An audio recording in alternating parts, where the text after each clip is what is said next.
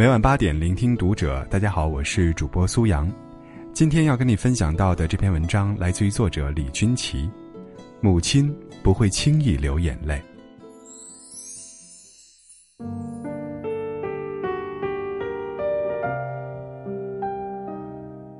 你把这些都装上。大早上醒来，母亲已给我备好了行李，林林总总，摊了一地。其中有他晒干的萝卜丝、豆角干，悠悠的散发着陈年的气息。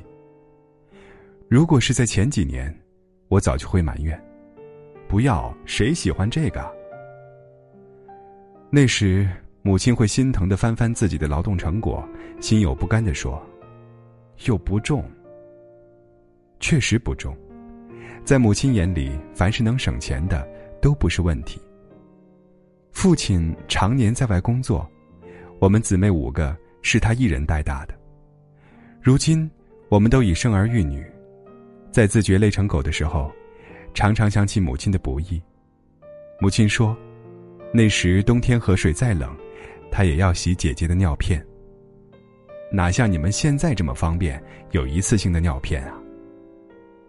各种从背面和衣服上裁剪下的尿布，五颜六色，如旗帜般晾晒于小院的铁丝上。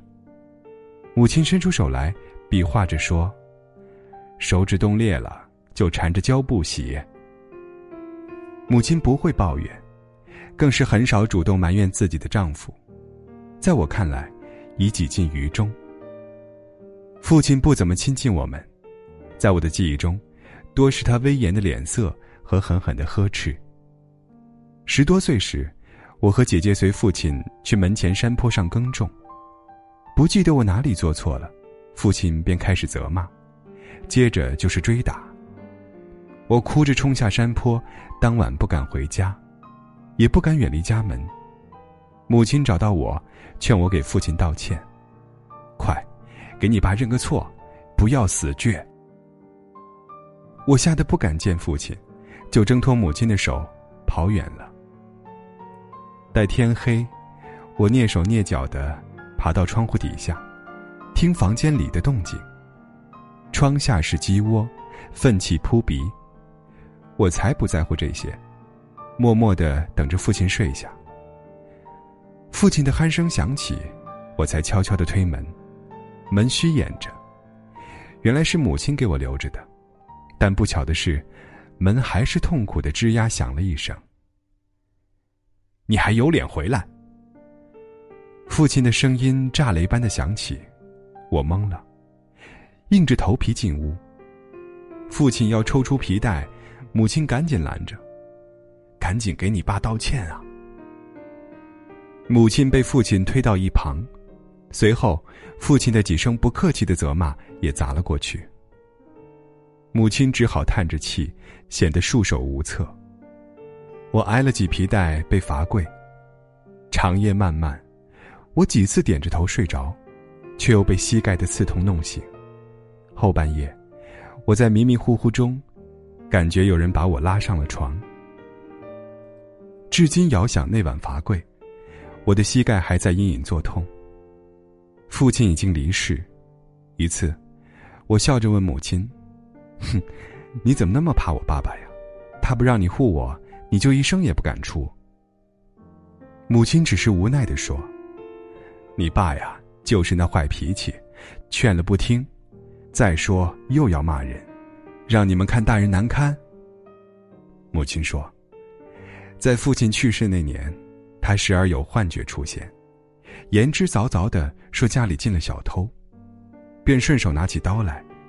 母亲劝说不下，就夺下父亲手中的刀，厉声的说：“说啥怪话呢？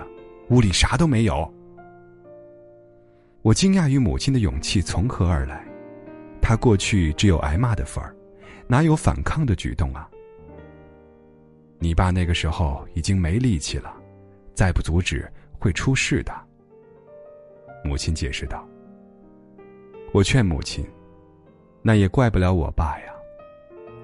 一辈子坏脾气，没像别的大人那样稀罕过自己的娃。”母亲说着说着就哭了，我强忍住泪水。在姊妹几个中，我最没资格谴责父亲。早早上学离开父母，大学毕业后又未能服侍双亲，而且脾气大，受不了父亲的批评。而母亲，在艰苦的生活条件下，坚硬的父权下，尽可能的给我们扒拉出一点点温暖。而他几近无人怜惜，我又怎能埋怨他呢？在他有限的认知中，父亲这个男人能吃苦，会挣钱，心地善良，不喝酒，不赌博，不乱花钱。即使脾气坏，又能怎样呢？母亲虽一生吃苦，忍受生活的艰难，但我很少见她哭过。反而是在诉说父亲去世前的种种怪异表现时，容易带着哭腔。我准备迎接母亲随之而来的哭诉，母亲却抹了下眼泪，又笑了。这下他走得干脆，不受罪了。母亲性格耿直，不善于察言观色，不得奶奶待见。母亲说：“奶奶只喜欢自己的长孙。”我的兄长，我的其他几个姐姐，奶奶很少帮母亲带过。在大家族生存不易，因为有很长一段时间都在一个锅里吃饭。父亲邮寄回家的钱，收款人自然是爷爷，没有母亲的份儿。而奶奶保管着钱，且说一不二。记忆中，爷爷寡言老实，从来没凶过奶奶。你爷爷可怜。死前受了罪了。提及早逝的爷爷，母亲也是叹息。每每奶奶数落起母亲，我都没见母亲顶撞过。为了照顾奶奶的晚年，父亲接奶奶住到我家。两人都是看不得别人眼色的人。想起来，奶奶在我家也住得不舒服，给奶奶做饭、洗衣服的事情，包括奶奶生病了去抓药，母亲都当仁不让的做了。你奶奶也可怜，我说过你爸，人老了，都要靠儿女养，不要给老人说那样难听的话。你母亲一辈子受过谁的气呀？母亲又开始抹着眼泪，诉说着奶奶去世前的细节。一辈子刚强，走时一口水都没咽下去呀。说起来，父亲离开我们快三年了。母亲一生害怕的两个人都走了，有一段时间，我最怕母亲出事，毕竟弦绷紧了一辈子，突然没了压力，要适应轻松的生活还真不容易。兄长经常接母亲到县城小住，只住几天，母亲又嚷着回家，他放不下家里的猫和门前的蔬菜。大姐有心，陪母亲常住了一年多，大姐最勤劳了。那段时间，母亲的穿着最干净得体。之后，我接母亲到长沙小住，就是想让孩子吵吵她，分分她的神。在长沙的那段日子，我尽量待在家，陪母亲说话。有时夜深了，我会装作天冷，挤上她铺着电褥子的床铺，打听她的娘家，我的家族的旧事。母亲一辈子省吃俭用。兄长和姐姐带给他副食，他不习惯吃，总是存放起来，放着放着他也忘了。等想起来给我们和晚辈吃的时候，副食已经过期。母亲收到一片抱怨声，我们要扔，他就一直自责。有时候，我就捡一点装进行李袋，他就开心的给我讲起这些副食的来历。为了让他开心，我就装作很开心。他又开始翻出他晒干的蔬菜，第一次，我拒绝了。你再放，我就不带其他东西了。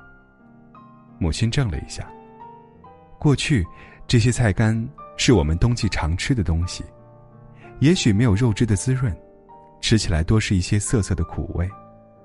神奇的是，母亲居然还是不厌烦这种味道，尽管如今她的饭食已经不再缺肉。不再缺新鲜蔬菜。这次从长沙送母亲回到老家，我有意识的和母亲长夜深谈，母亲几次抹眼泪的事，都是在这几次聊天中集中爆发的。我仔细端详起母亲的眼睛，眼睑细长，眼窝深陷，眼角纹纵横，眼眶中的泪水很难溢出。这双眼睛，已目击了过多的生活波澜、人事纷争和人性善恶，但很少看到他们被泪水滋润。要不是我故意深度的谈及过去的人和事，母亲是不会轻易流泪的。她已习惯被责怪、被埋怨、被驱使，而泪水，作为一种抗议或示弱的武器，她还是没怎么多想，或者是不习惯使用。